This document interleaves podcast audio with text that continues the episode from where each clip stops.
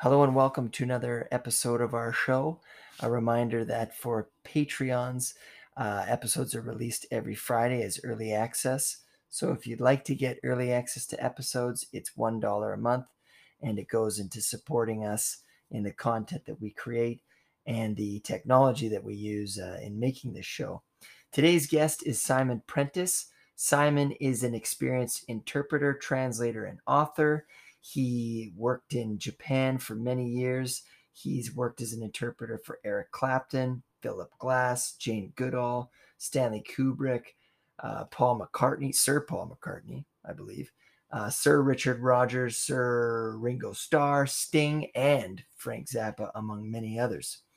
Uh, Simon has recently wrote the book Speech: How Language Made Us Human, and today is here to tell us about his book and how language has created both our consciousness, uh, our, our ability to obviously communicate, share stories, develop society, progress as a species, but it's also limited us. And he shares how that is. He also tells us some, some very fun stories about working with Paul McCartney. So you're going to enjoy that. Thank you so much for listening. I hope you enjoy be sure to send us uh, an email uh, on ideas for shows or for feedback. Our email is rob's probably wrong at gmail.com. Uncut, uncensored, and unfiltered. This is an open mind, and you're listening to I'm Probably Wrong About Everything.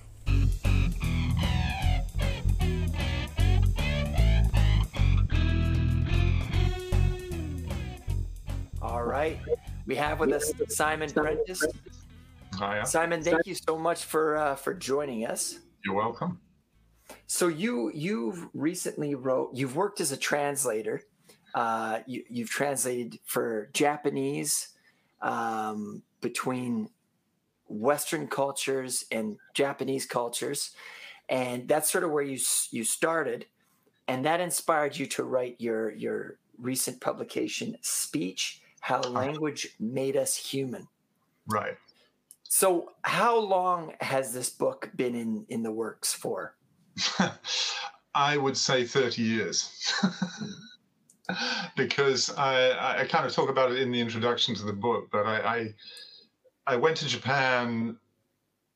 I was drawn to Japan because I was studying a thing called Aikido, which is a, a martial art. And I, I went there originally thinking I'll spend a year there, figure it all out, and come back home and do whatever else I was going to do, which I hadn't really figured out at all. But still, I ended up staying in Japan and. Uh, then one thing led to another, and I, I realized that I could uh, make a living out of translation and interpreting, which are two different things, really. Interpreting is the spoken thing, and translation is, is the written thing. But um, it was really my experiences as an interpreter that, that started me thinking about writing because I would find myself in, caught between two different worlds, if you like, because you know, on the one hand, you're, you're having a conversation with one set of people who are in their world and you understand their world and then you switch around to another set of people who are having their conversations in their world which is you know they're, they're two mutually exclusive worlds to the to the two parties and you mysteriously have the key to both worlds Mhm. and you can sort of see what's going on and they're both kind of equally suspicious of each other and they think that you know the other side is kind of weird because they do that stuff or think that way and you think well what is it? you say you both guys are thinking the same weird stuff about each other that's a bit crazy isn't it so i thought let me I, I wanted to write about that i just wanted to kind of show up the absurdity of, of how we all tend to be very suspicious of things that we're not familiar with Mm. and so, at, particularly at that time, the people in the West used to talk about the Far East. I'm not sure we really talk about the Far East anymore, but at the time we did, especially my parents' generation. And I just thought, you know what, from a Japanese perspective, looking at, at the West, it looks like the Far West. You know, I mean, these guys, are, they're crazy. They're off the scale the other way. So I, my original idea was to write a book called Far East, Far West. That was just kind of kind of throw up the contrast between the two and then one thing led to another. I got busy, and I could never really quite sort of come up with what the final shape of it was going to be like. It was just like a set of stories, and that didn't ever feel like enough. So one thing led to another, and I began to think about language in a slightly sort of deeper way and not see it as two separate things, but as a as a much bigger picture. You know, what are we doing when we speak language? What, what's actually going on, and why does it tend to make us feel this way? You know, why do we get stuck into our own little world and think that that's the one that's the you know the right way of doing things and everything else is wrong and all that. I mean it's it's like individuals individuals in a way are like that too but culturally speaking it's it's it's a much sort of bigger picture. So i thought okay i want to i want to sort of expand on that and and make that a more general point than being something about just japan and england. Also i was working at that point i started to work in other countries too, because clients would say to me, "Can you can you come with us to you know other places so that we can?" So I was often working through other interpreters. So I was dealing with other cultures as well. It wasn't just English and Japanese. It was looking at you know the Middle East, Europe, and and other parts of the world. And so then that became a much more general thing. So at one point I was, I was the, the, the working title of the book was same shit, different bucket, which was a, an Australian expression that some guy told me one time. He said, "Oh, that's what we say. Yeah, yeah, yeah, yeah. I got it. I got it. Same shit, different bucket." And I was like, hmm, "Okay," but then it became what it is now. and when I was when I was reading your book, it was for, what came to mind is the German language and how there's very specific words for kind of nuanced things. Like, for example, Zeitgeist or mm-hmm. Schadenfreude yeah. Probably not saying that word right, but zeitgeist describing the nature of the culture at this period of, of mm-hmm. time, sort of the, the idiosyncrasies the spirit of, of the time is what it means. Zeitgeist. Yeah. Zeit, time and geist is spirit. So it's you know. But but what I loved about what you said is that you know in, in, our culture we might say oh is there a word for that in in your your language and of course there is it's mm. we're only limited to what we're able to to think. It's not that we're necessarily limited by yeah. by language. Yeah, yeah, yeah. And and so, and it's and it's also that you know we tend to think if we're not really had much experience with other languages, you tend to think, oh well, let's just look it up in the dictionary because whatever that word is, it'll be there'll be a word for it in the dictionary. But that's very rarely the case, you know, um, it, because languages are structured differently so they, they don't necessarily I mean, even a word like water, I mentioned this in the book, but water, you think that's got to be pretty standard across the world. We all need water. It's one of the most important things to human life. But in Japanese, for example, there's there's two words for water. There's the standard word means it's mizu. It means cold water, and only mm-hmm. cold water. So if I want hot water, there's another word for that. It's not hot water. It's oyu, which means hot water only. So they, they, they have two different words for it. Now that that probably seems weird, but then again, in English we have words where we have two or three different words. Like for example, customer, passenger, guest, visitor. Those words are all the same word in Japanese. Okyakusan. You know, they don't sort of discriminate. They could do, but they don't normally. So each language has got a different way of slicing things up. And right you can always say what you want to say, but you may not say it in the same way, if you see what I mean. So, the one thing that, that was really fascinating is how language has evolved over time.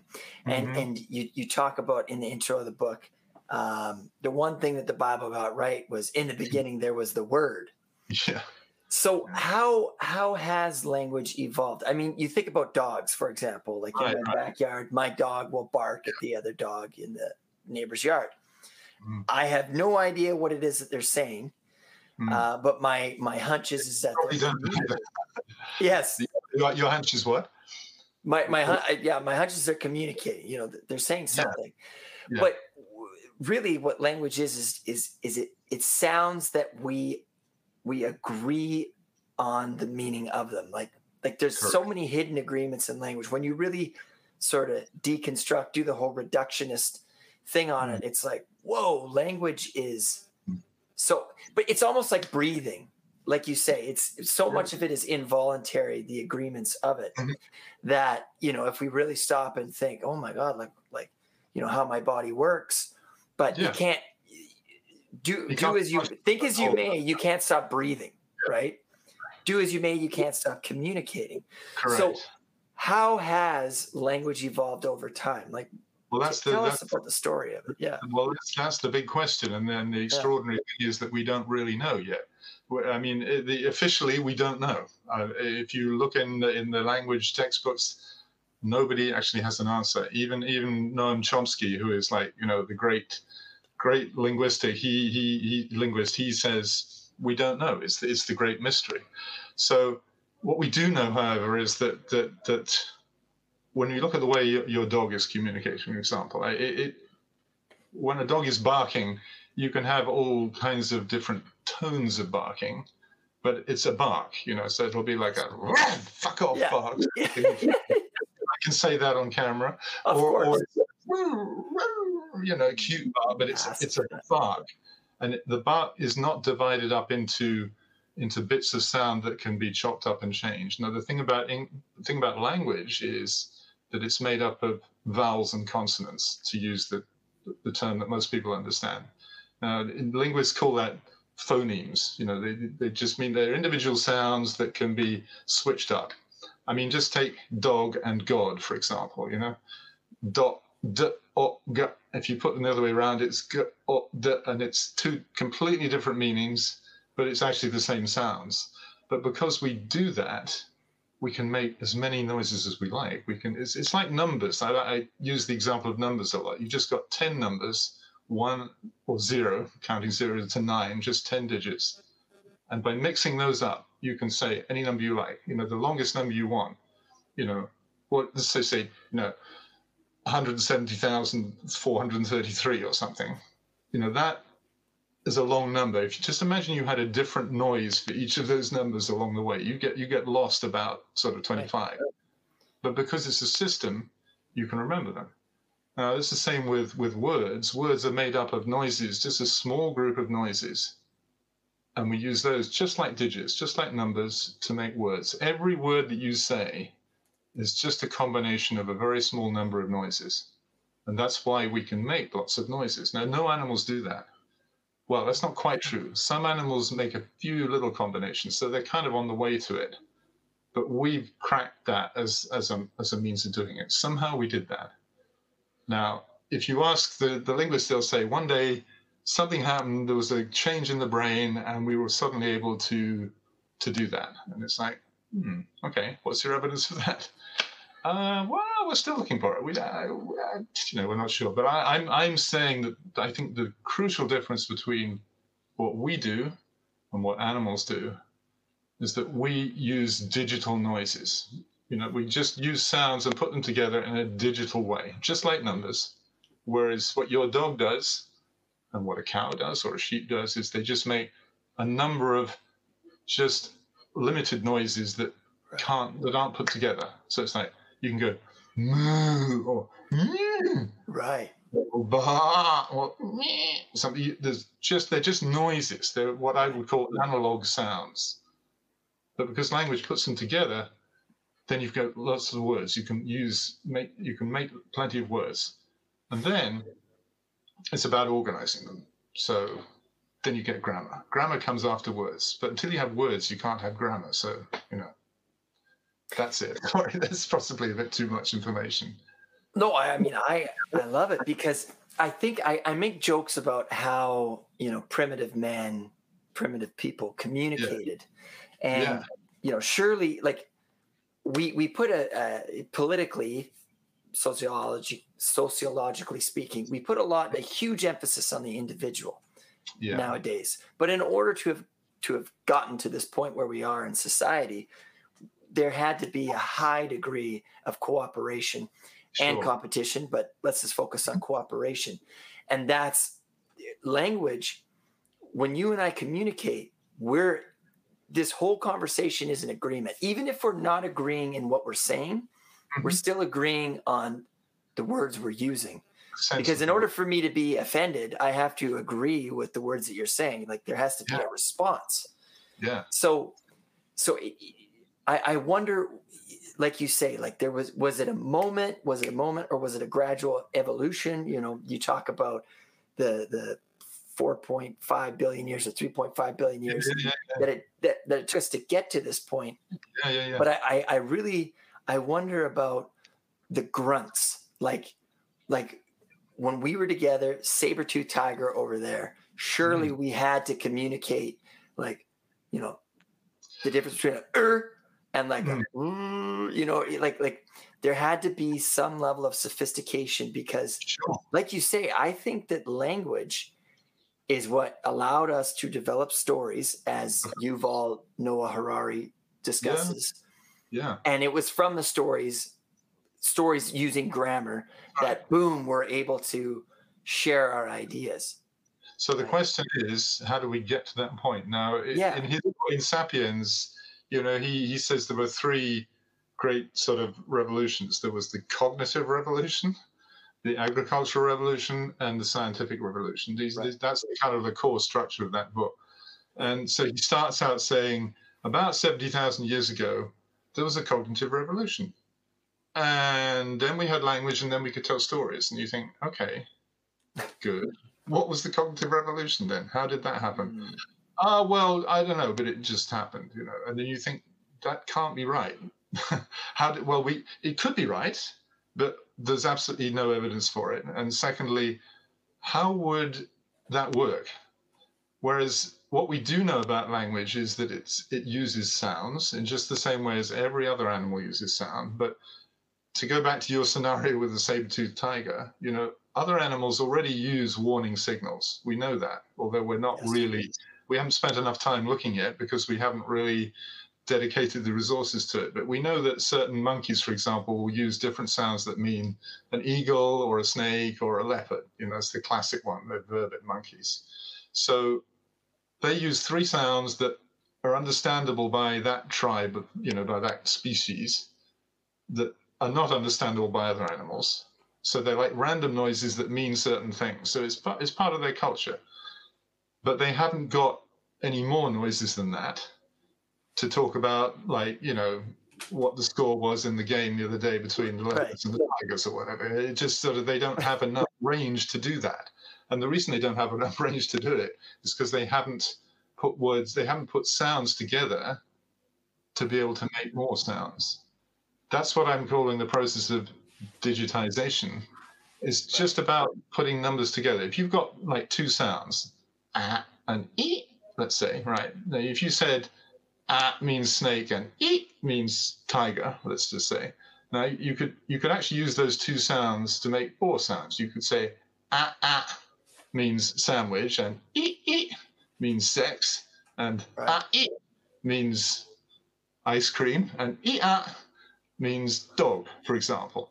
Do you see what I'm saying? So just Right, with two sounds, you actually have the potential to make a whole bunch more if you just simply combine them like that.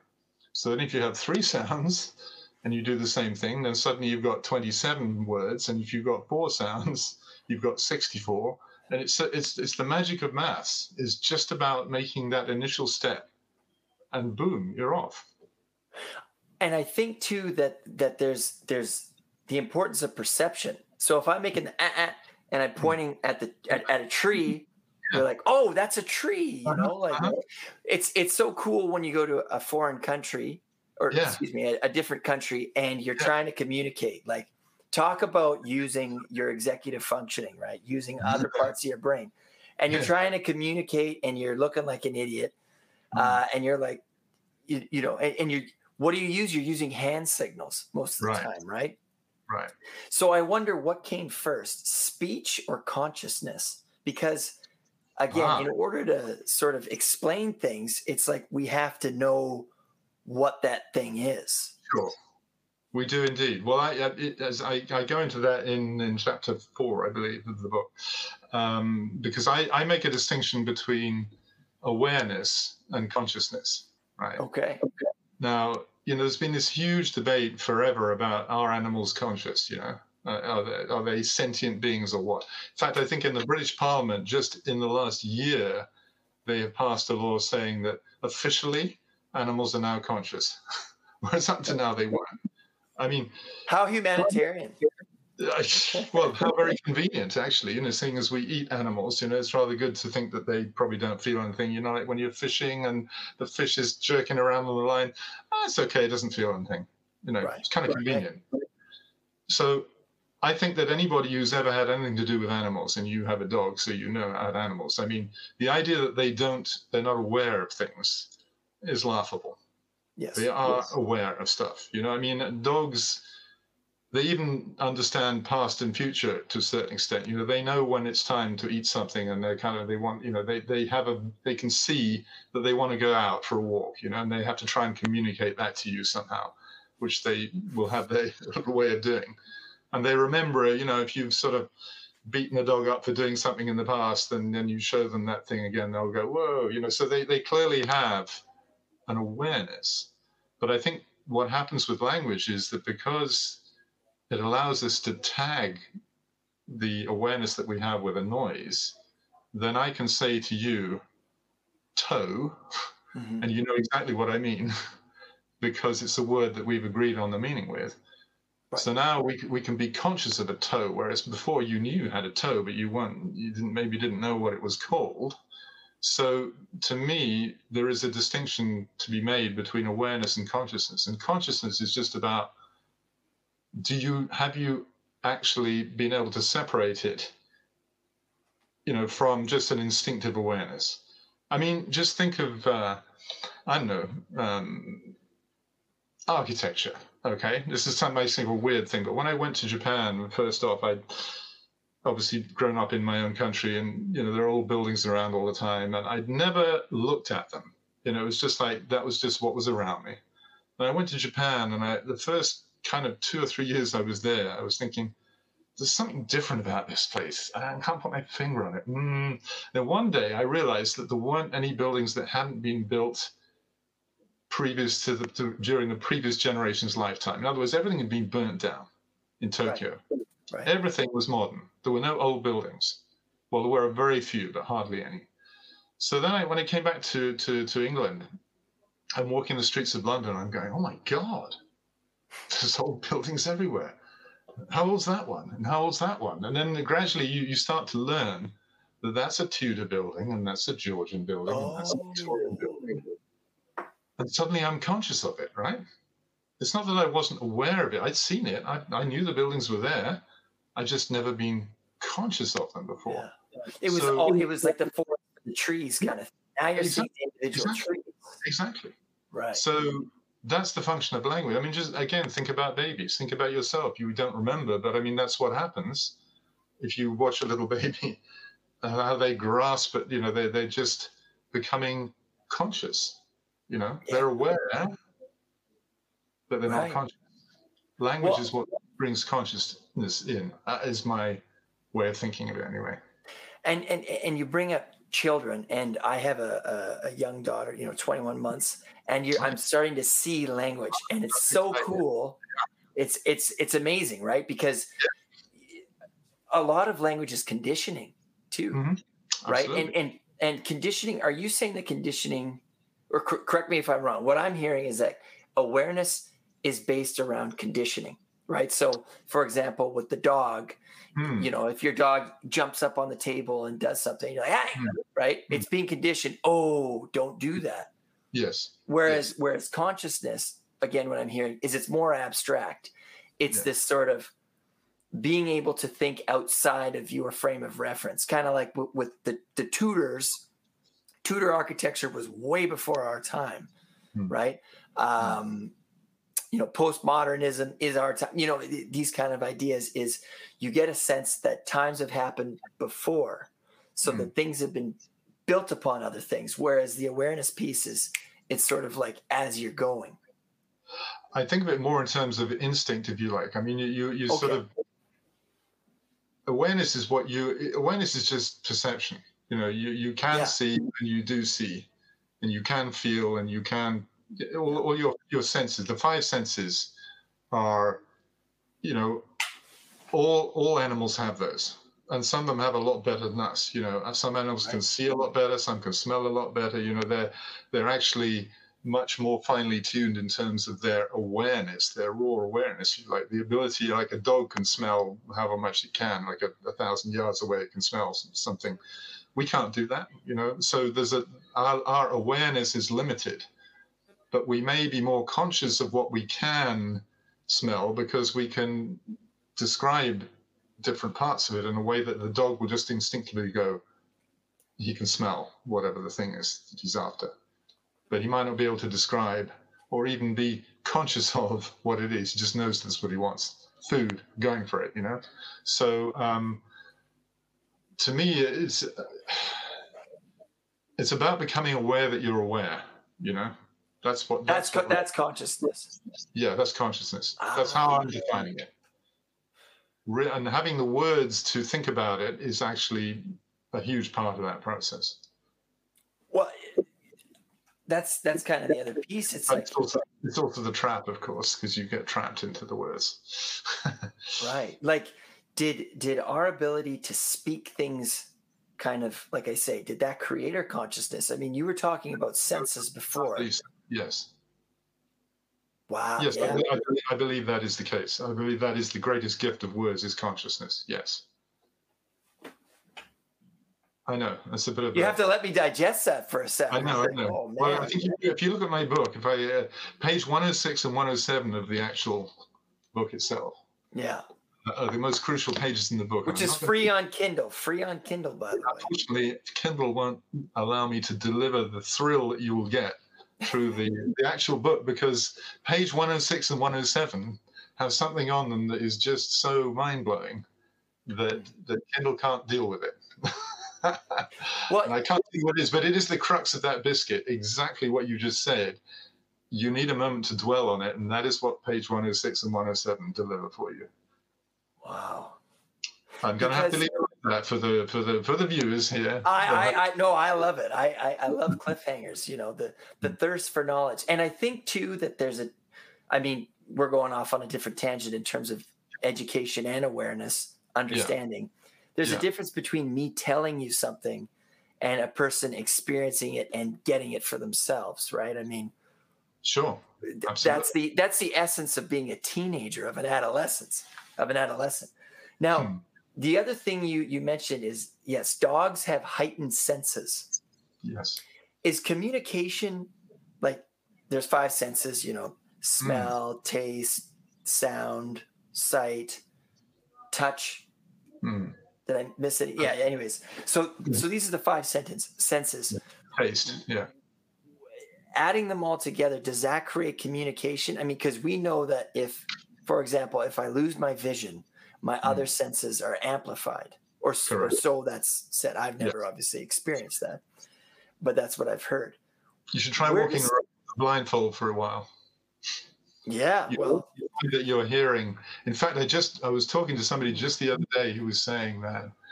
Uh, let me see if I can remember where this was. It was an idea that came up about um, the function of dreaming. That dreaming is to actually stop your because when you're asleep, your eyes are obviously not receiving information. So, in order to keep your brain from prioritizing your other senses, your brain creates a dream world so that you're actually seeing something in your head so that your your mind is still focused on the visual because if you stopped any visual input then your brain was start diverting to your other senses principally your ears probably but you know because when when blind people walk down the street they're actually in many ways seeing something from the sound. The soundscape actually gives them a echolocation almost yeah, yeah totally yes yes yeah.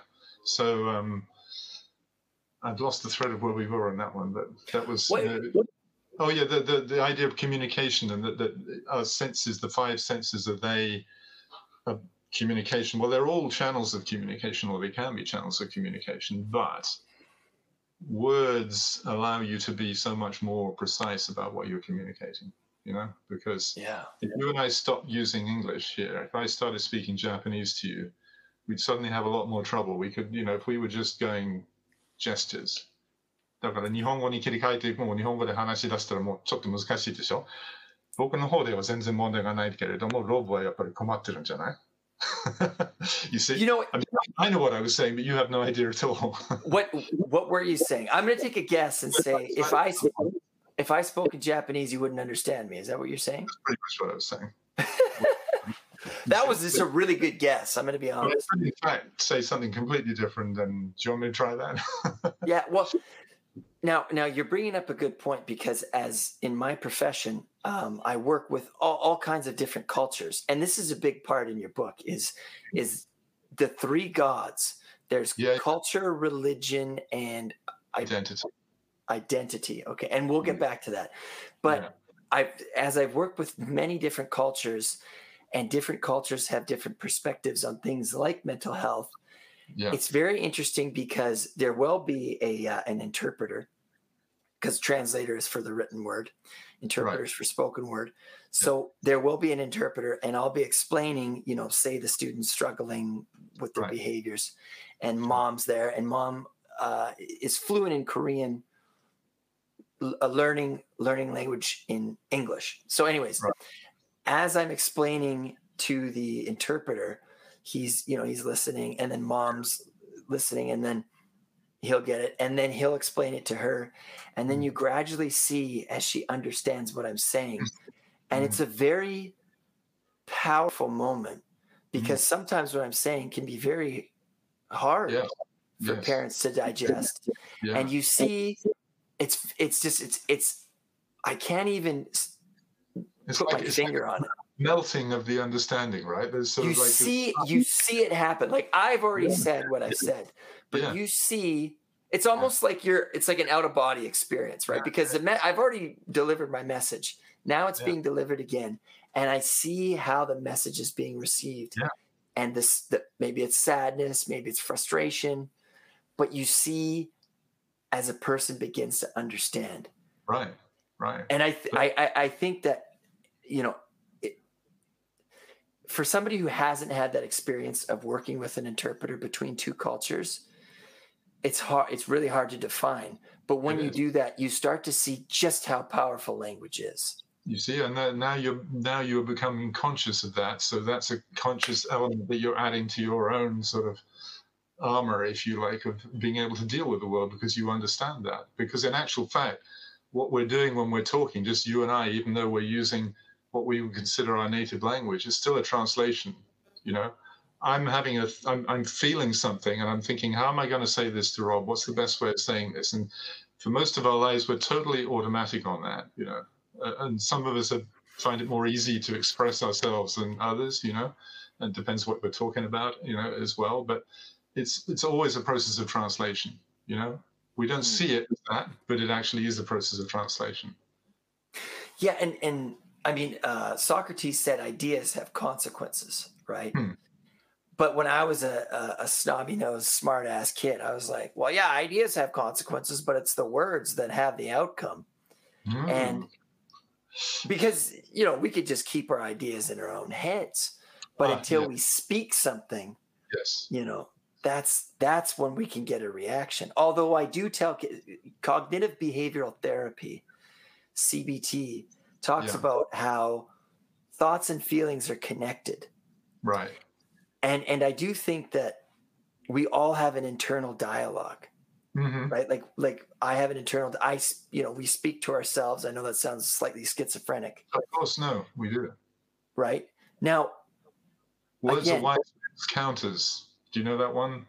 Thomas Hobbes, he was an English philosopher from the 17th century. He said, oh yes leviathan Words are wise, yeah. Words are wise men's counters.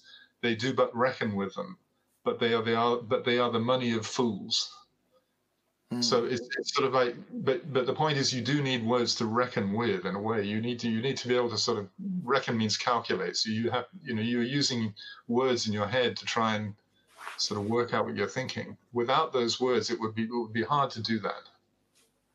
i think too that you know on hobbes because i am i am a fan of hobbes i, I Hmm. mean like I, I i you know we're all eclectics we're all building off of other philosophies but he hmm. talked about social con- contractualism right Okay. this idea that without the agreements that we've made, without the systems that we put in place, life is nasty, brutish, and short. Yeah. And I think that speech, I mean, I'm just, I'm, I'm, I'm, you know, I'm ping ponging it back after what you're telling me. I think speech is the genesis of order in our hey, society. Eight. I haven't got there yet. that's, right. that, that's the trajectory of the book because the book starts with chapter one what is language? What's actually yeah. going on here? What are the nuts and bolts of language? Chapter two, what is the first consequence of language? And the answer is culture. Not, not in the sort of artsy culture sense, just the culture, the, the way in which we live. How do we do things? You know, because as soon as we can talk, we have to decide, well, how are we going to do this thing that we want to do? What's the best way of doing it? How are we going to do it? We're going to do it this way. Good. Then, you know, you get into why? what the hell? Why? Why are we doing it? Why is anything happening? And that that's your your immediate solution to that seems to be some kind of religious solution. If you go back into history, you know whether it's an animist thing, it's like oh there are gods everywhere. We need to be careful. We need to placate this stuff. And it, you know there's a whole sort of culture around religion. And then that in turn becomes an identity issue. You know, each of it we, we become, you know, associated with a particular culture and religion. That then that's our identity. But as you know, in the uh, the subtitle of the of chapter four on identity, there's this great quote from this woman called Estee Martin, who apparently is a radio show host in Florida, and the quote is, "Identity is theft of the self," and I think that is just a really brilliant quote because it means to the extent that you identify with something. Oh. You are disidentifying with yourself. You know, you're saying, I am that thing. I am, you know, whatever. And obviously, there are times where that's very important for a group to have a sense of identity. But on the individual level, if we're talking about maximizing our own personal consciousness and what it means to be ourselves, then identity is is the theft of the self. You know, it actually gets in the way.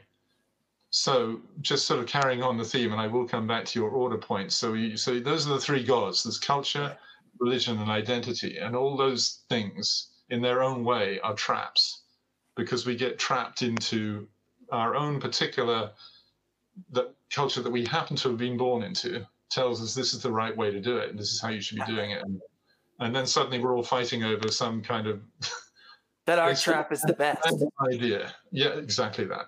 So then how do you get out of that? Chapter five suggests some of the antidotes that, that, that, you know, the kind of things that we're instinctively drawn to that allow us to break through some of those problem, you know, problem, the, the, the problems that come with culture, religion, and identity. I'm not saying that any of those things are bad. They're all extremely important in Yes. in the process of developing consciousness, you know, because culture is how we develop consciousness but you need to be able to step back from it as well. So, chapter five is the antidotes.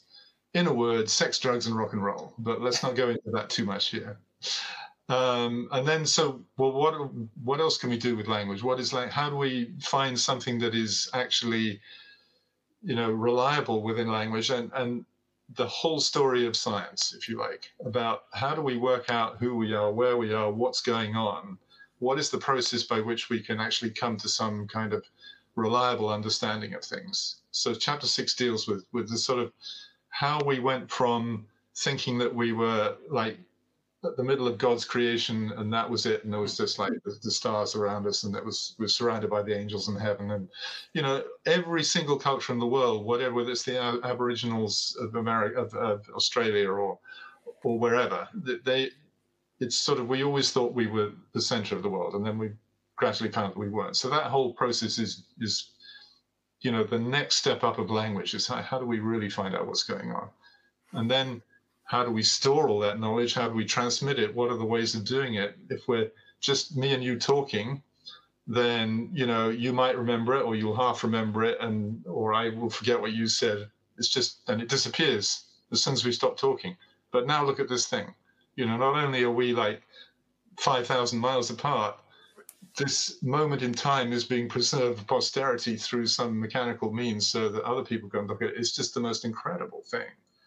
Right. So you've got like from speech to writing to printing to the internet, that whole kind of technical progress of actually allowing us to store and communicate knowledge is just an amazing thing that has is is increasingly I mean now like with a with an iPhone or whatever you can just anything I want to know about anything I can find out if I know to ask the right question I can find the answer in like seconds I mean just even from when I was a kid that's just an impossible dream it's just you know amazing so now finally drumroll chapter 8 what are we doing with this the you know words are about coming up with agreements. That's really what language is about. And what have we signed up to? What have we agreed to do? And and why aren't we doing it? Is really the point. So I'm just now looking at the way the world is internationally, and we're we're sort of like kind of trying to figure out ways of dealing with problems that are now so big that no no one country can deal with it. I mean, we're all on that page now. I mean, climate change, whatever you think about it, who caused it, whatever it seems to be happening, and we need to try and do something about it. But no one country can do that. We've got to agree on that. We've got to find some way of deciding how we deal with that. Then economic issues, you know, international companies that are just dodging around and you know dodging tax and so forth. There's only you can only deal with that at, a, at a, an international level. So what's the forum for doing that? Well, there there isn't really one. I mean, there's a sort of United Nations, but who ever heard of the United Nations these days, you know? But actually, the United Nations is an agreement that was made 60, 70 years ago now. And we've all signed up to it, but we're not doing it. So what's going on here? We actually signed up to it. Do you know? Do you know the famous, you know, Martin Luther King speech? I have a dream. Mm-hmm. You must know that one. Yeah, he came in the '60s. He went to Washington and said, "I have a dream." Yeah. That okay. So do you know that before he said those words, there was a little preamble for that speech. And he said, I have come to Washington to cash a check. I hold in my hand a check that was issued to me by the United States government. It's called the Constitution, and it says that all people should be treated equal. This is a legal contract. You have signed off on this, and you're not doing it. Why not? Now, I think the next phase, the next stage for that is to say, we've signed off on an agreement. It's called the Universal Declaration of Human Rights and the UN Charter. We have all agreed that we will work to maintain international peace and security. That is the purpose of the United Nations. Yeah. So I hold a check in my hand. It's called those things. I want to know why we're not doing it. We've agreed to do it, you know, and nobody's talking about it. So that's that's the that's the, that's the final stage of the book. well, and oh man, I mean, so many. And another big one too is that when talking about the future, I can't help but think about you know there's Star Wars, there's Star Trek, and Star Trek does a lot of beautiful things, especially with language, because yeah. you have all these different cultures with all these different language. You know, there's Klingon, there's Vulcan, and stuff. But because they have like a little piece in their ear, they're able to understand each other through their uh, cultural language yes, yes. ethno lens, right? Yes. And I think that that's a brilliant piece because yesterday, as I was reading your book, uh, mm. I was with the classroom and I was mm. with these this like advanced class. Okay. And uh, and I'm like, oh man, I'm gonna throw some some speedballs at these guys because okay. I might not get their math, but you know I could probably level with them in philosophy. Hmm. And I said, if we could all speak a universal universal language, would hmm. that be the end of conflict? Hmm. If we had a universal, like like I knew what you were saying. Remember back when you were speaking Japanese, I knew yeah. that, and I understood that, and I understood the cultures and the customs, and yeah. I trusted it. Would yeah. that be the end of conflict? Because nowadays, in conversations, people say things like, if I don't get a pronoun right, people, I'm just using this as an example. Yeah, yeah. People are offended, right? Sure. And it's like, okay, but my goal isn't to offend you. My goal is to understand you. Correct.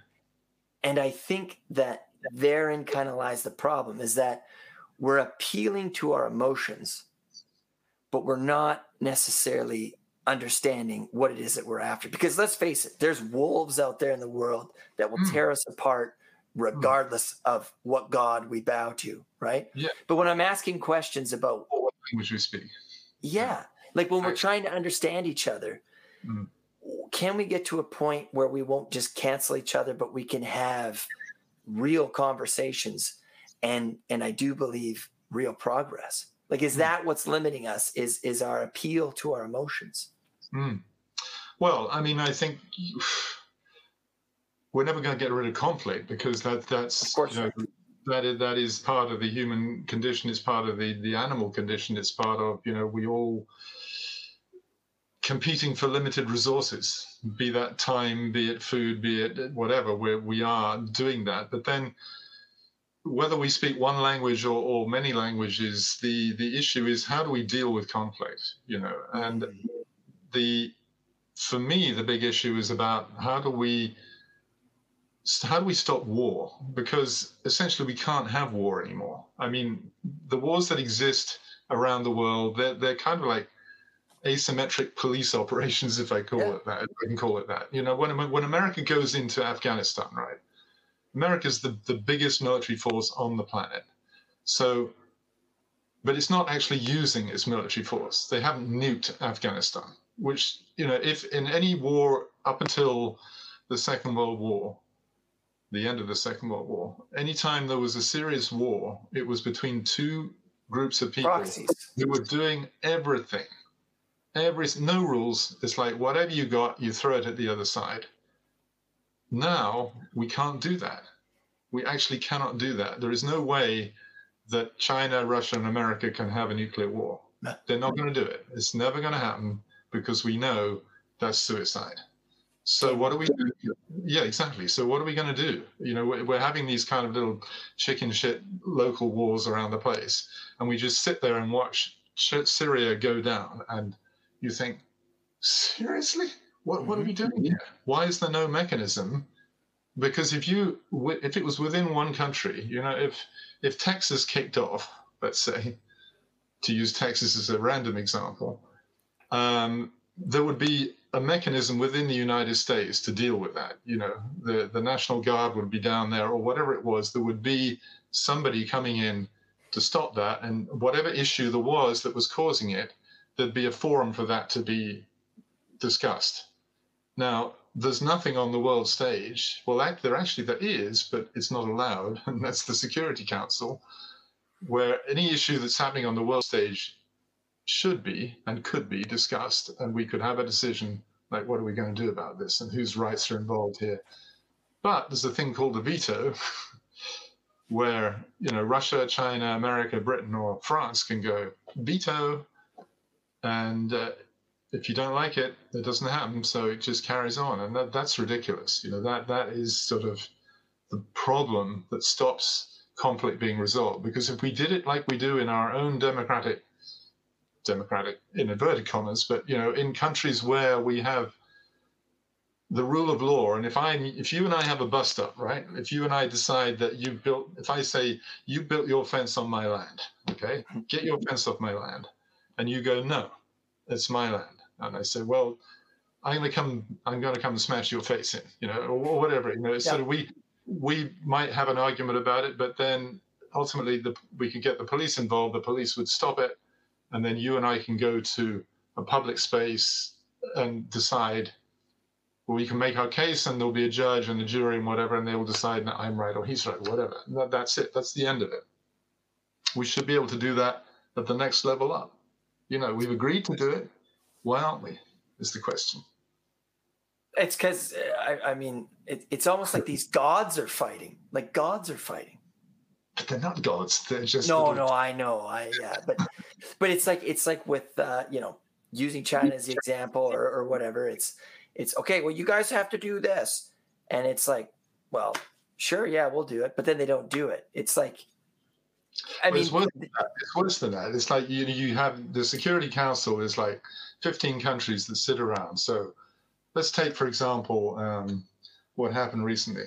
Yeah, I mean, controversial topic, but in Israel, there was recently this thing kicked off, right? And then, as usual, you know, the Palestinians are firing rockets into into Israel, and Israel, you know, retaliates. Right. And so there was a Security Council meeting about that, and 14 countries said we should Israel should be required to stop doing this. and one country said no, they shouldn't. That was the United States. They they said no, we shouldn't interfere here.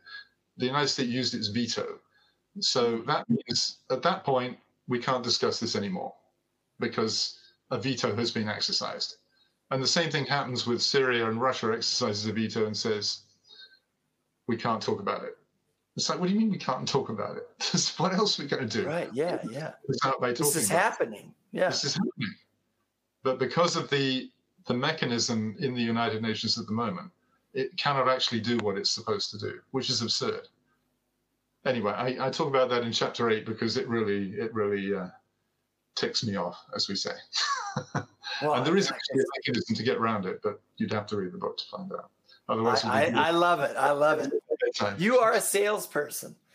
Um, yeah, I just, I do Sorry. find that. Oh no, no, no. Well, I mean, like with Jerry Fialka, he who I, I see myself as a, a, disciple of his, or you know, when okay. I'm in training. He, I noticed the writing down. That's that's that's a very Jerry trait. Jerry writes things down. Oh yeah. Well, you know, it's funny how I I, I met him through uh, Roger Steffens, who's Bob Marley's one of his chief historians. Oh, and uh, and Roger's like, you got to meet this Jerry guy. I'm like, sure, yeah. And then I look him up. Very abstract, eccentric character. Then right. I met this guy. I'm like, man, I love this guy. Then I realized I'm like, ah, maybe we do have a lot in common or something. But he talked a lot about. He, he's a huge follower of Marshall McLuhan. Uh, okay. Yeah, yeah, McLuhan, and, yeah. and he talked about the medium is the message. Right. So what does that mean for speech? Because because speech is the medium. What is the message? Well, I don't necessarily sign up to the medium as the message. Right. Um, I remember having a conversation with Yoko Ono once, and she said, "You know, we went to see Marshall McLuhan, and I said to him, no, the message is the message." and and I and I know I know what it means in the sense that the medium is the message is that the medium is affect sorry the message is affected by the medium depending on yes. on you know whatever form that message is being transmitted through that will to a certain extent affect the the message but but ultimately the message is the message you know and and in terms of language and translation and interpreting and all that i mean Right. When you were when you were inter- when you were using an interpreter to to speak to your your Korean lady, you know, she is. You have a message, right? Yeah. Now, you you use your medium, which is English, which doesn't work for her because she doesn't understand that medium, and then you explain it to an interpreter, and he uses her medium to explain it to her. But the end of that process is for the message to be conveyed. So although Marshall McLuhan was obviously trying to draw attention to the effect that media were having on the consciousness of the people receiving messages through the media, particularly he was talking about television and, and you know sort of electronic media. Nonetheless, the message is the message. Yes. You know, the, it's, it's what is your message is the important thing, really. You know. Well, and I think too, like how has technology and in particular let's just talk about cell phones you know internet usage yeah. how has that affected communication speeded it up incredibly mm. but has it has it improved communication or has it like what, what, uh, what i mean what are your thoughts on that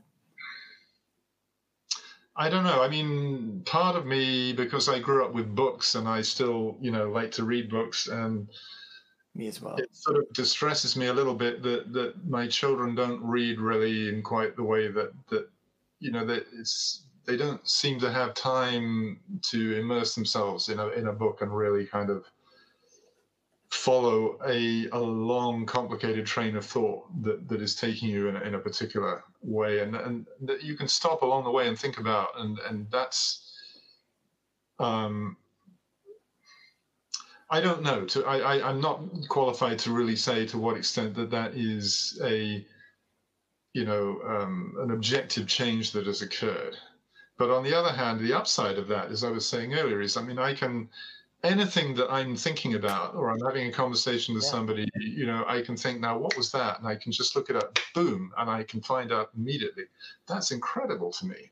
I mean, right above my head up there, there where am I going? Up there, there's a set of encyclopedias there, right? Oh, yes, yeah, same, yeah. Encyclopedia Britannica. So when I came back from Japan, I always wanted an encyclopedia as a kid, and my parents would never buy one because they're too expensive, and who wants an encyclopedia, right?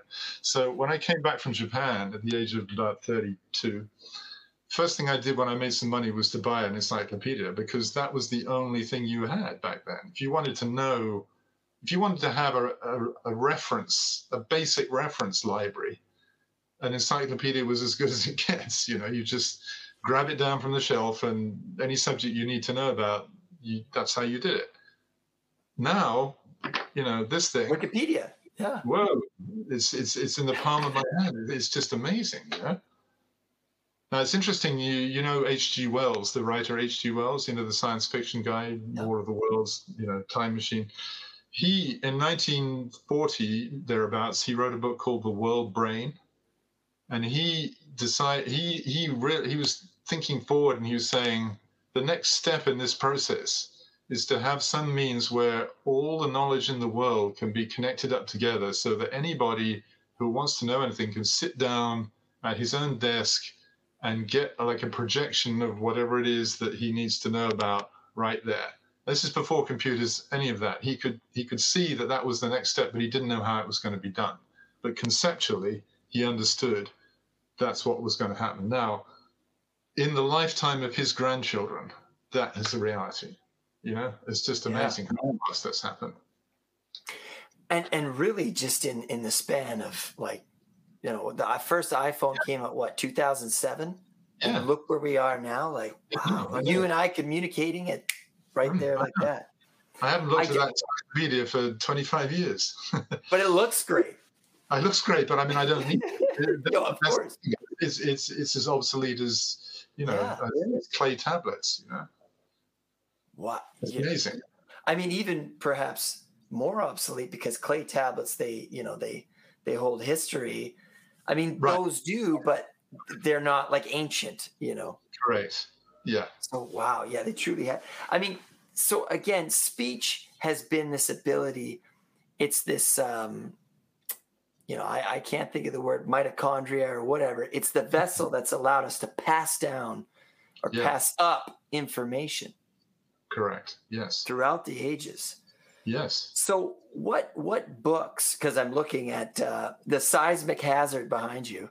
Um, but I, I love it. I love it. I love bookshelves. It's double bubble, as we call it in the trade. That's actually too too deep. Those books.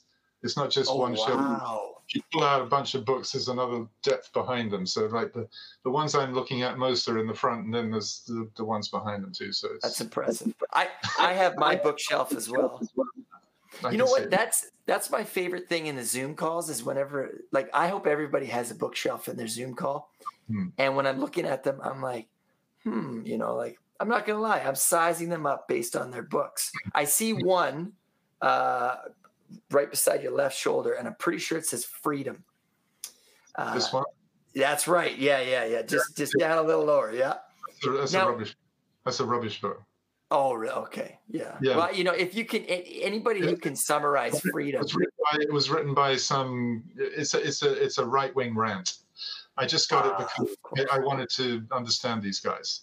Yes. so well, I, have I've had conversations with the the the right wing as well, and it's always interesting to to listen to them. Like again, yeah. not be emotionally evoked. But you right? need to understand. You need to understand where everybody's coming from. You know, it's uh, Absolutely. everybody's got their little portion of the truth. You know, but uh, it's a question of how you deal with that. So, what books have have inspired you in in your journey? I mean, your top top three books because you mentioned *Sapiens*, Ooh. and then you're talking about. Um, um okay.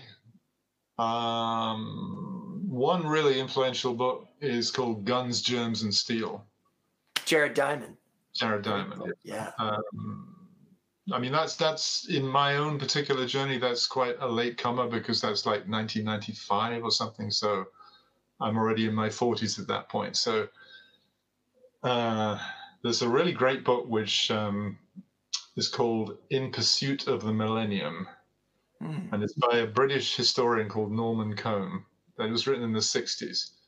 And it's about millennial cults.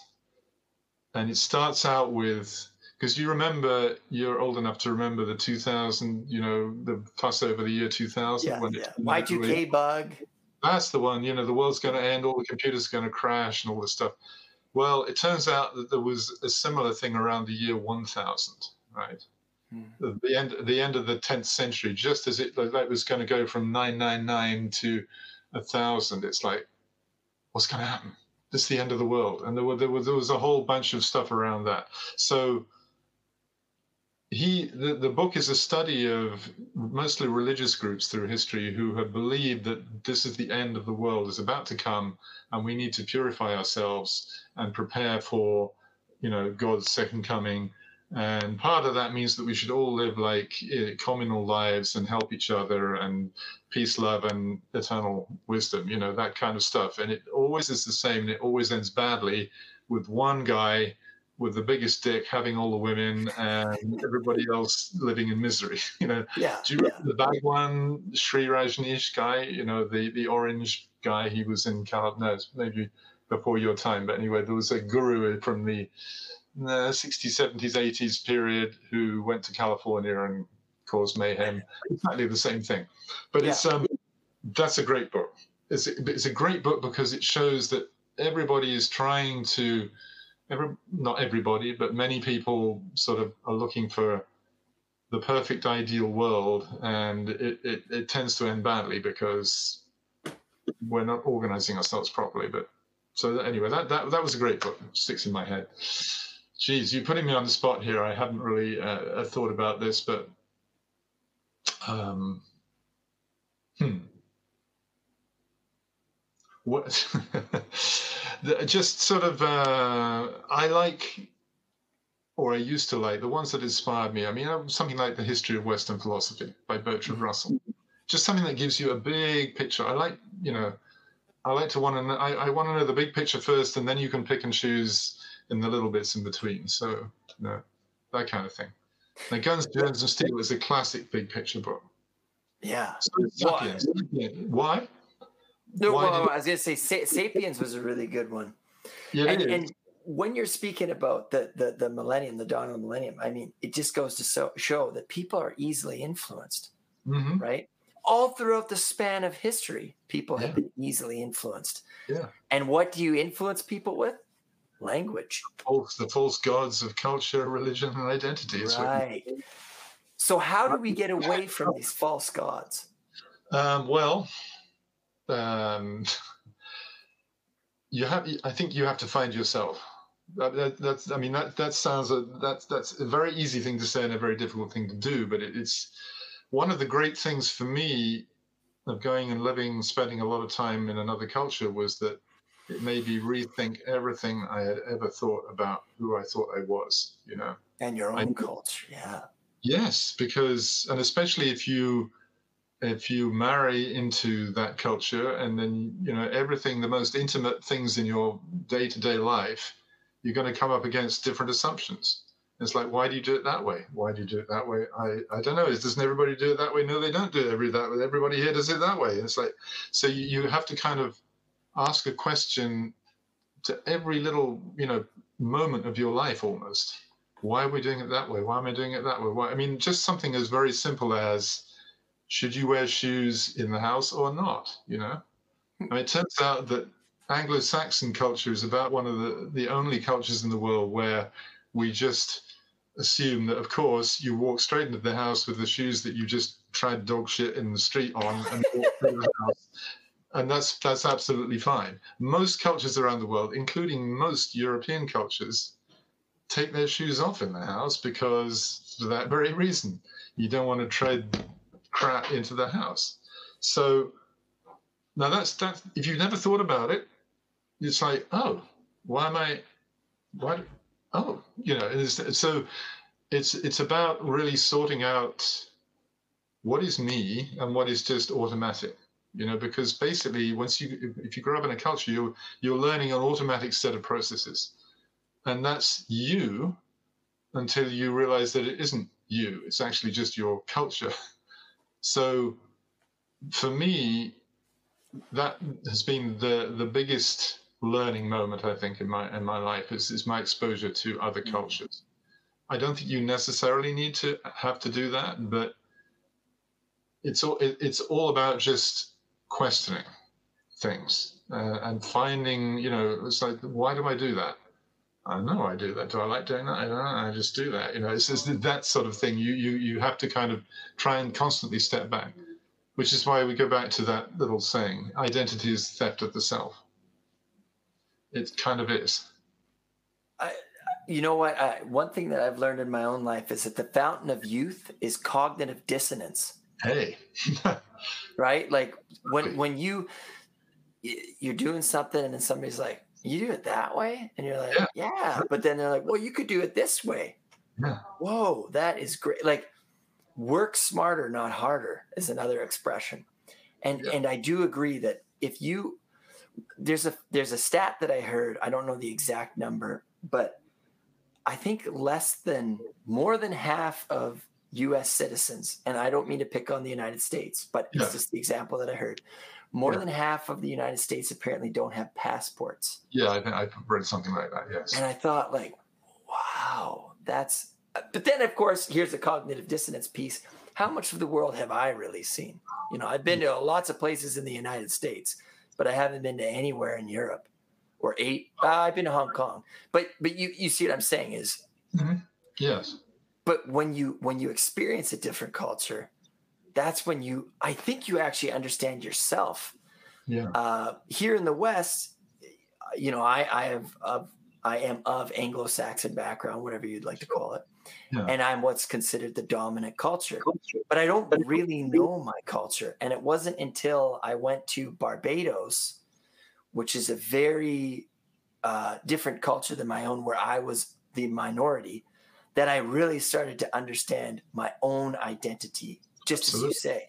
Yeah. And I think that that is a wonderful exercise. It's an exhausting exercise, Well, but it also it also puts into perspective how you interact with with other cultures within your own. Yeah, I, I, and, and cognitive dissonance is actually a really good point on that. I think because that's that's what happens when you your whole set of assumptions are challenged, and then it's like, wait a minute, that, that, that, that, now now that is it's it's both a challenge and an opportunity, and and how you deal with that will depend, you know, on how whether you whether you grow or whether you don't to a certain extent. You know, are you are you going to take on the challenge or are you just going to refuse it? Now, you know, um, when I when I first went to Japan, not first, but continually through my experience of living in Japan. I mean, I'm I'm white of Anglo-Saxon background, for want of a better term, and all that. I've also I'm a man, and I, I was lucky enough to have a decent education, so I've sort of cruised through life in in sort of white Anglo-Saxon world without any sense that I was in any way inferior to anybody else. It's like, you know, I'm I'm good. You know, I'm I'm I'm sort of, you know, I'm rolling with it. I'm, you know, we're all good. Yeah, we're all good. And, you know, suddenly you find yourself in a culture which has an equally sophisticated knowledge base and understanding of itself and considers that white people are actually clumsy, barbarian, uninformed, unsophisticated, and in many ways just narrow minded about all kinds of things. And I experienced, as, as particularly as I my Japanese improved to the point where I could have decent conversations with people, I began to notice that I was being kind of almost pitied, I think is the word, rather than looked down on. I mean, it's nothing like it's nothing like being an ethnic minority in in in in the white world, which is you know kind of pretty demeaning. I think the way white people treat, treat most sort of non-white minorities, ethnic minorities. It wasn't anything like as bad as that, but It's, nonetheless, it's kind of patronizing yes, it is in the, in the West. In the West, But I, was, but I was being patronized in a way in, in Japan because I didn't know enough about Japanese culture. I didn't speak the language properly enough. Properly enough, is that the right way to say it? You know?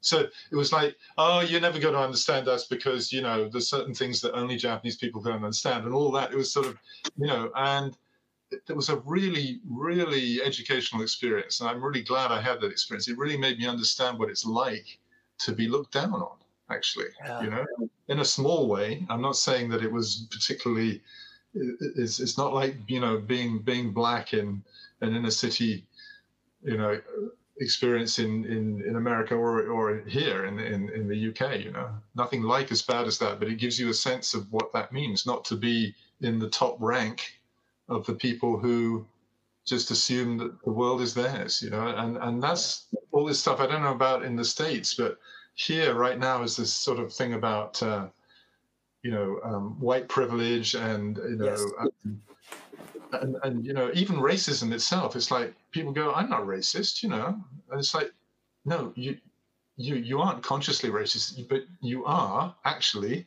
your behavior is unconsciously racist because you're making all these assumptions about the way white culture is and what's best and you're not taking into account any of the other things you don't understand and you're not putting yourself in the position of the other people. So in effect you are racist. I'm, I'm sorry to say it but actually you are unconsciously racist. Well if uh, you're offended if you're offended by the fact that someone's saying that you have privileges then you, you know what i mean? Like it shouldn't that's not the point. Is like people don't. What do you it. mean? I am exactly. People don't see that way. They don't even see yeah. it. It's, it's just they're there. oblivious. They're, they're literally oblivious. oblivious. to it. We're yeah. back to awareness and consciousness, if you like. no, really. I see. I said it'd be back and forth. Yeah. Well, it's it's interesting how um, gweilo is an expression in in Mandarin, correct? Yeah, yeah. Mm. And it's it's uh it's sort of um derogatory term for a Westerner. Yeah. And it translates loosely as listen. And I find that so fascinating. At least mm-hmm. when I mm-hmm. looked it up. When I when I looked it up. Gweilo, it so I could be wrong. Don't, you know, okay. don't take my word for it. I'm not the authority. I, I, I, my Mandarin isn't good enough to be able to correct you. but I find that like that's what they're saying is listen. And I think that in our culture, we, at least for myself, there's this idea of you know, we have to get it all. We have to understand it. And if we would just listen, we mm-hmm. might actually progress a little bit further. You know, but we I, would think, benefit ourselves. Yeah, but it's it's almost sort of going back to the you know the, almost the self indoctrination of, of your own culture and the problem, the trap of culture is that there's a fascinating example. I mentioned it in the book, which uh, in in the jungles of South America, there's this small tribe called the Piraha, I don't know if that's the correct pronunciation, but it's something like that. Anyway, apparently in their language, the word that they use for themselves means straight head, right? Hmm. And the word that they use for foreigners means crooked head. So, in other words, we're the ones that are thinking right here. And all the others, they got it wrong. You know, they're a crooked head, you know? Right. And that right. perfectly encapsulates the problem. Every single culture on the world thinks, thinks they got it just like every person in the world thinks that they they're right and everybody else is dumb, right? You know, if you don't agree with me, ah, something wrong with you. I'm afraid. You know. Yeah. Unless you make an effort to step out of your comfort zone and, and, and try thinking about it because cognitive dissonance is really what drives progress you know i mean that's what drives science counterculture well i was going to say counter counterculture is what progresses culture yeah, yeah, yeah, yeah. Right, because they're mean, challenging it. Just in, in I mean, in, in science, it's like how do we know that the that the Earth goes around the sun, not the sun goes around the Earth? How do how do we figure that one out? Well, we figured it out because we were looking at the way the planets were moving around, and it's like that doesn't make any sense. It's sort of how do we how do we explain that? It's they they came up with this incredibly complicated set of you know interlocking spheres, like 70 different orbitals things. And it was like, and then somebody said, hang on a sec, guys, if we just assume, just for the purposes of an thought experiment. For argument's sake. Yeah. Argument's sake, let's just say the sun was at the center and the earth went round it. And then it, suddenly it would be really simple. How about that? It's like, ooh, you know. Crucify him. Yeah, yeah. Crucify him. And it, and it took, you know, a very long time to be able to actually prove it. But as a thought experiment, it, it, it worked. And so cognitive dissonance is, is what drives science. And I think that that's a problem with authority is that if it gets it wrong, then it kind of questions its integrity. Absolutely, totally. You know, I mean, they, they, no, that's they- exactly. they laughed at Newton's laws, Hmm. you know, his theory of gravity, which is now a law, right? Hmm. So, in your your journey as as an interpreter, a translator, I mean, you've worked with Paul McCartney. Mhm. Uh, tell us a little bit about, you know, your experiences with that. I Uh, mean, like that's fascinating. Yeah, that that was really strange because um, with just particularly in the case of Paul McCartney, I was not in that world at all. Really, uh, I had just been working when I came back to the UK from Japan, and I I was qualified as an interpreter, and I could do all these you know things, and I registered everywhere I could to try and just take any job that came along, and um, because I had been working for the advertising company that was putting together his tour in Japan, and also the TV company that was sponsoring it, these two companies came to me when his manager had apparently gone to Japan and said, Listen, I don't like the interpreters that you're providing because they, they were providing them with Japanese interpreters and they did they he just thought they weren't telling him the whole story. I don't know. I wasn't there. What can I say? But anyway, he basically said to them, listen, you find me a British interpreter who can do this, or I'm not coming back. So they went, shit, what do we do now? what do we know? And they just, they both talked to each other. And, I- and I was the guy who was on, on the list because I'd just been around the block. right. so they right. came to me and, and asked me to do it. And, uh, and so I thought, oh, okay, why not? I mean, so, I mean, Hmm.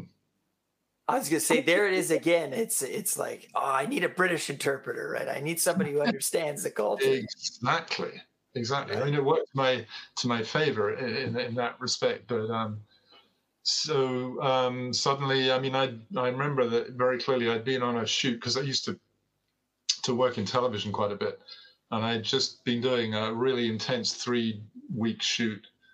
And I came home on a Friday evening, and there was a a, a message on the answer phone. Remember answer phones back in the day?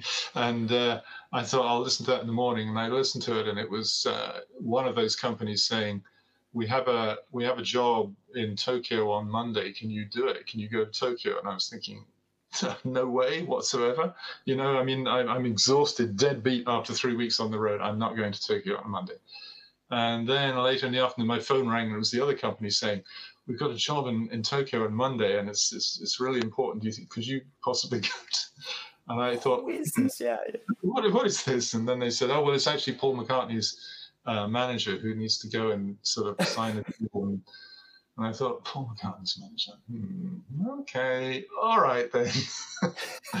so I, I did go, and it was um, quite an insight, you know, to be behind the scenes in a, an operation like that, because I mean, I grew up listening to Paul McCartney, like everybody of my generation, and you think um, it just seems so distant to anything that I would ever have any possible connection to. And suddenly I'm standing backstage right behind Paul McCartney while he's playing, you know, the, the Golden Slumbers medley from Abbey Road. He's literally right there, and I'm right here, and I'm thinking, how the fuck did that happen?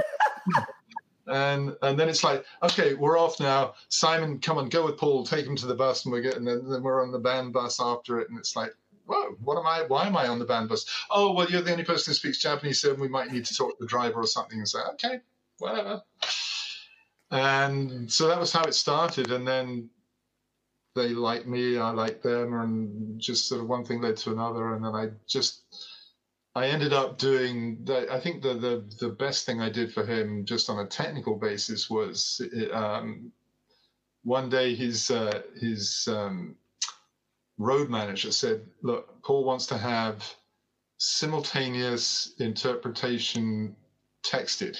So in other words, when he when he speaks English, he wants it to come out in Japanese right there and then, so people can really understand what he's saying. Because even though to a certain extent people will get what he says because he's not really saying too many difficult things. You know, he usually just is quite simple introductions, but he just had to have that. Okay, so can you just fix that for us? You know, you've got a couple of weeks. You know, it's, it's like, okay, you do realize that's never been done before. So, what do you mean it's never been done before? No, well, it's never been done before. You can't. Japanese is very complicated. You can't just type it like that. It takes, you know, it takes a lot of time to type Japanese. You can't type in real time in Japanese like you can in English. Right. Oh well, yeah, well, why not? You know, it's like, well, okay, I haven't got long enough to explain why not. We just, we just can't. Okay, so, well, it doesn't matter about that. You've got to do it, all right, because he's expecting that. So, um, so, anyway, in two weeks, I did manage to make system work, and it involved six people typing simultaneously on top of each other, and a simultaneous interpreter who would so we, they would hear him speaking that she would interpret immediately simultaneously into Japanese. I could have done it, but I was supervising, so I couldn't really do that. And then six people would be typing simultaneously to make it come out as a text about three seconds later, because you know, with the best will in the world, you've got to have a little bit of time. So that was like, oh my god, we made made it happen. But then the very first night, he comes on stage and he goes, Okay, guys, we got a new system. I'm going to test it. I'm going to see how good they are. Okay, let's just try this out. So, the dog slipped on the banana, is what he said, right? Now, that is such an English English joke. You know, but the idea of anything like slipping on a banana is like, I don't even know if Americans know that particular thing, but it's like oh, the yeah. banana joke is a very Western concept. It doesn't, yeah. it doesn't exist in Japanese. That that image right. is so number one, that's a cultural problem. Number two, the poor interpreter who was really, really nervous didn't mm. hear the dog slipped on the banana. What she heard was the dog slept on the banana. and that is what came out on the screen. In Japanese, the dog slept on the banana. And the audience went, huh? you could just sort of hear 50,000 people simultaneously going, huh? it's like, it's like, wait a sec, is that a joke? Should we laugh here? Or wait a minute, what if it isn't a joke and we laugh and then it'll be really embarrassing for everybody? So let not do anything. it's like complete silence. And McCartney goes, Hey guys, what's the matter with you? it's like, uh, oh, well, never mind. What you said, boss. wow. So stuff like that it was fun teaching Paul McCartney Japanese actually because in fact he says he doesn't really say very. I don't know if you've ever seen him play live, but he he doesn't really say very much. He'll just say a few things to introduce the song. So I said, look, you know, why don't you learn to say, you, you know, we'll, we'll work together and I'll teach you how to say these little things in Japanese. So by the end of well, how many times I've been with him? Six times to Japan now. He can he can do his show in Japanese now because um, I taught him how to say things, how to remember things, and how to, you know, the etiquette and the mannerisms. Yeah. Well, yeah, it's more to do with it's getting remembering the you know writing the Japanese in a way that sounds like it's English that you can remember, and it's like, um, well, there's a, there's a phrase. Do you want to hear some more? He likes to hear. You want to hear some more, right? So motto kikitai is the, is it's a so motto is like a like a motto right that you would write under a like sort of you know identity is the theft of the self. How about that as a motto paul? So a motto and then kikitai he said oh that sounds like kinky tie like a kinky tie. So we, so he writes down kinky tie and then we just oh, you were, you're anglicanizing it for him. Yeah yeah yeah. So yeah. then it's motto kikitai and he just he's got a great ear. I mean, really, he's uh, he's his ear is fantastic.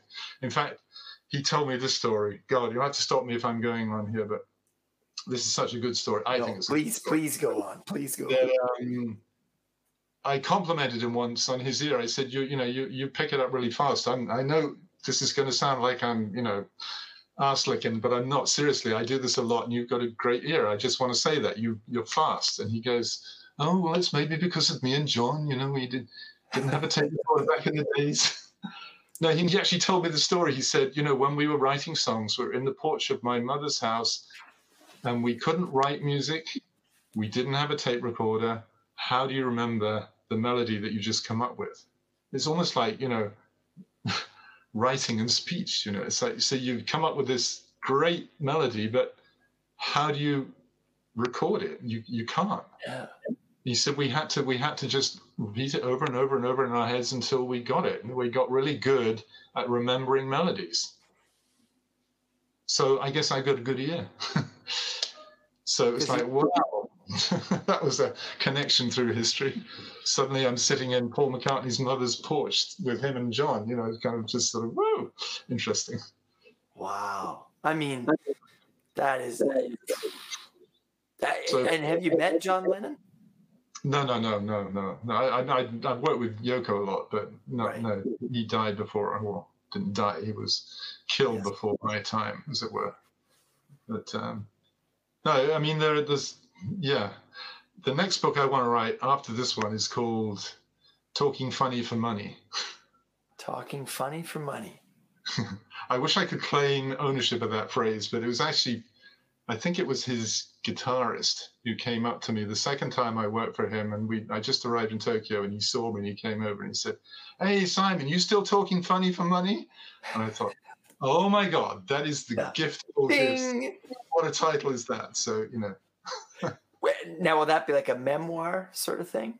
Kind of, just sort of you know funny stories like the one I just told you, but all kind of tied in with the general overall themes of what we have been talking about, but you know, maybe maybe less intensively so.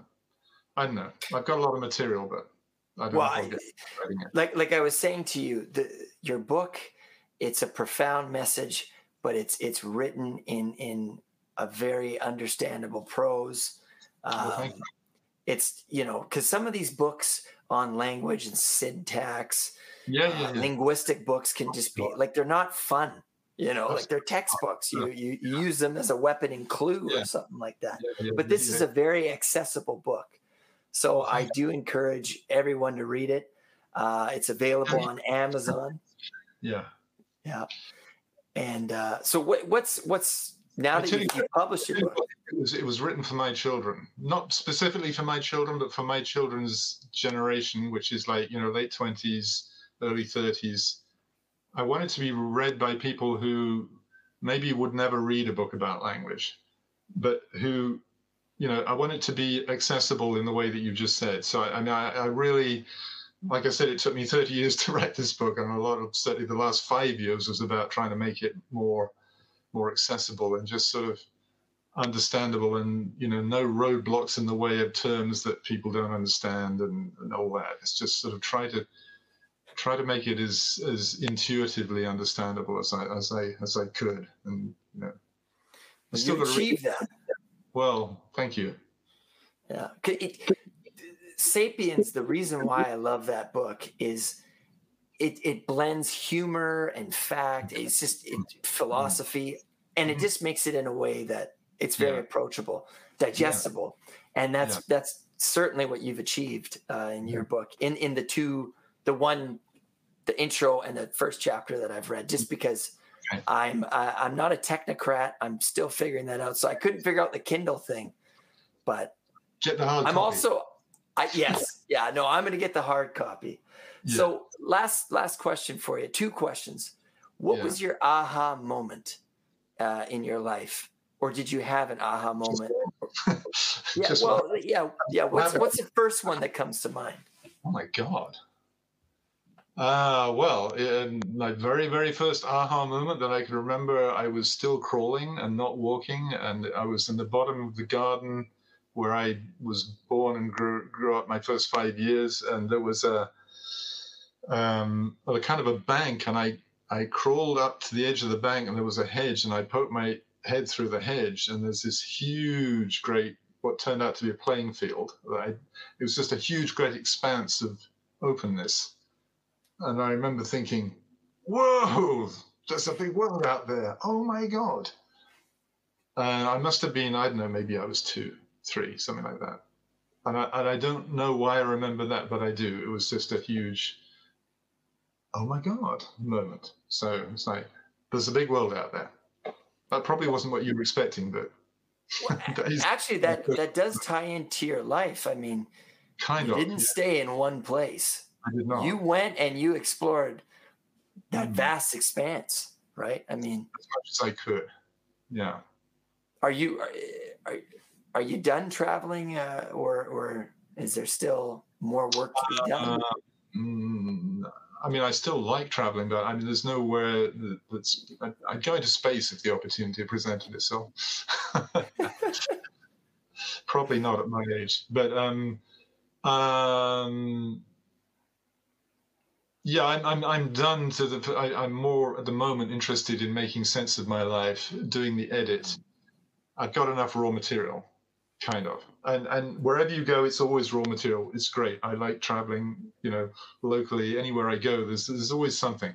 Under the tiniest stone, there's always something, you know. But um, there comes a point where you you need to kind of make sense of it, and that's what this book is about. Really, for me, it's just like it's the it's the edit, you know. Awesome. I'm I'm still very much collecting samples in my own life, but uh, Well, that's it. You know, it's the age thing. It's the, one has to, you know.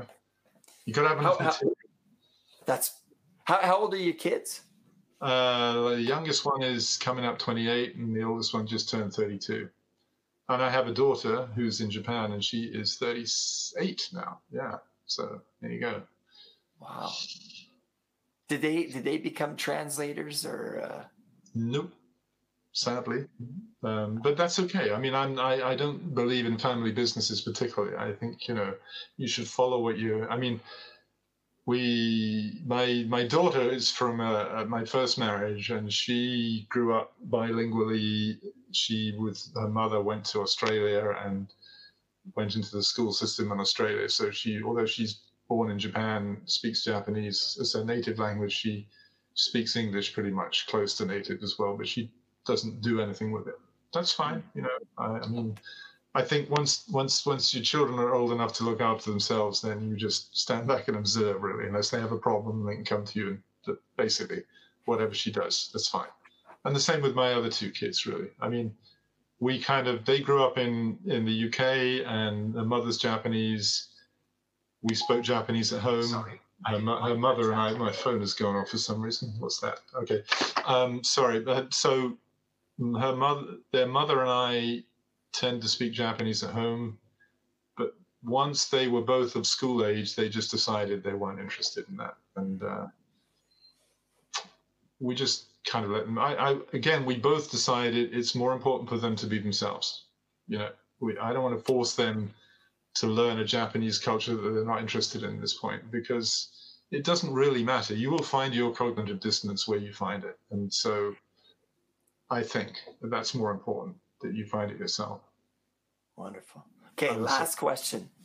Okay. What what advice do you have for for listeners? I mean, you've lived a very wonderful, adventurous life. What advice do you have for listeners? I, I, I, th- I always thought that Oscar Wilde said it best that the worst vice of all is advice. Mm. Um, that that's the answer right there, my friend. Figure it out. Have is read this book because this will be the best you read, you read all year. How about that? I love that. Thank you so much. You're welcome. it's been uh, it's been a pleasure. Uh, and and when um, talking funny for money comes out, I'll have to have you back on. okay. Thank you. Well, enjoy the rest of the book, and uh, I hope you make it through. And um, yeah, let me Oh, know. I will.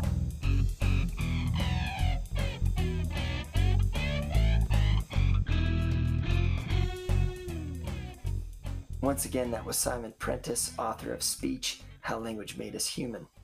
One of the things that stood out for me in our conversation was how uh, Simon mentions the three false gods of identity, religion, and culture, and how these can actually create ideas, although unconscious, of uh, superiority uh, of ourselves and our own consciousness, our own our own schema, if you will, our own understanding, and how we have this idea of inferiority of others.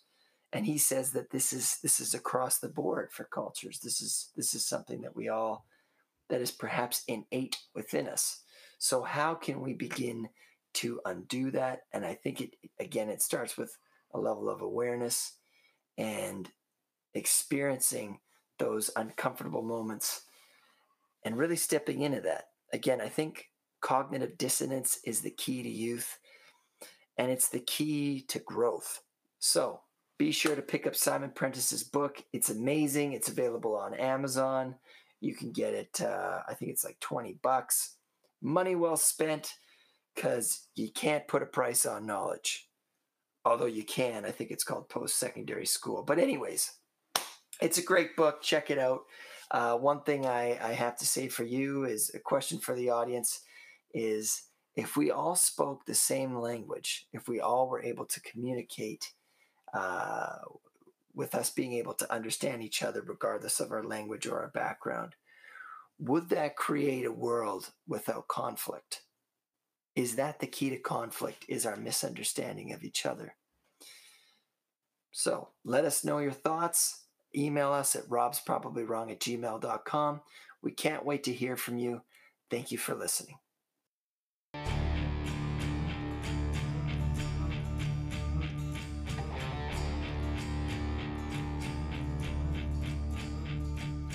Thank you again for listening. I'm Robert Grant, and I'm probably wrong about everything.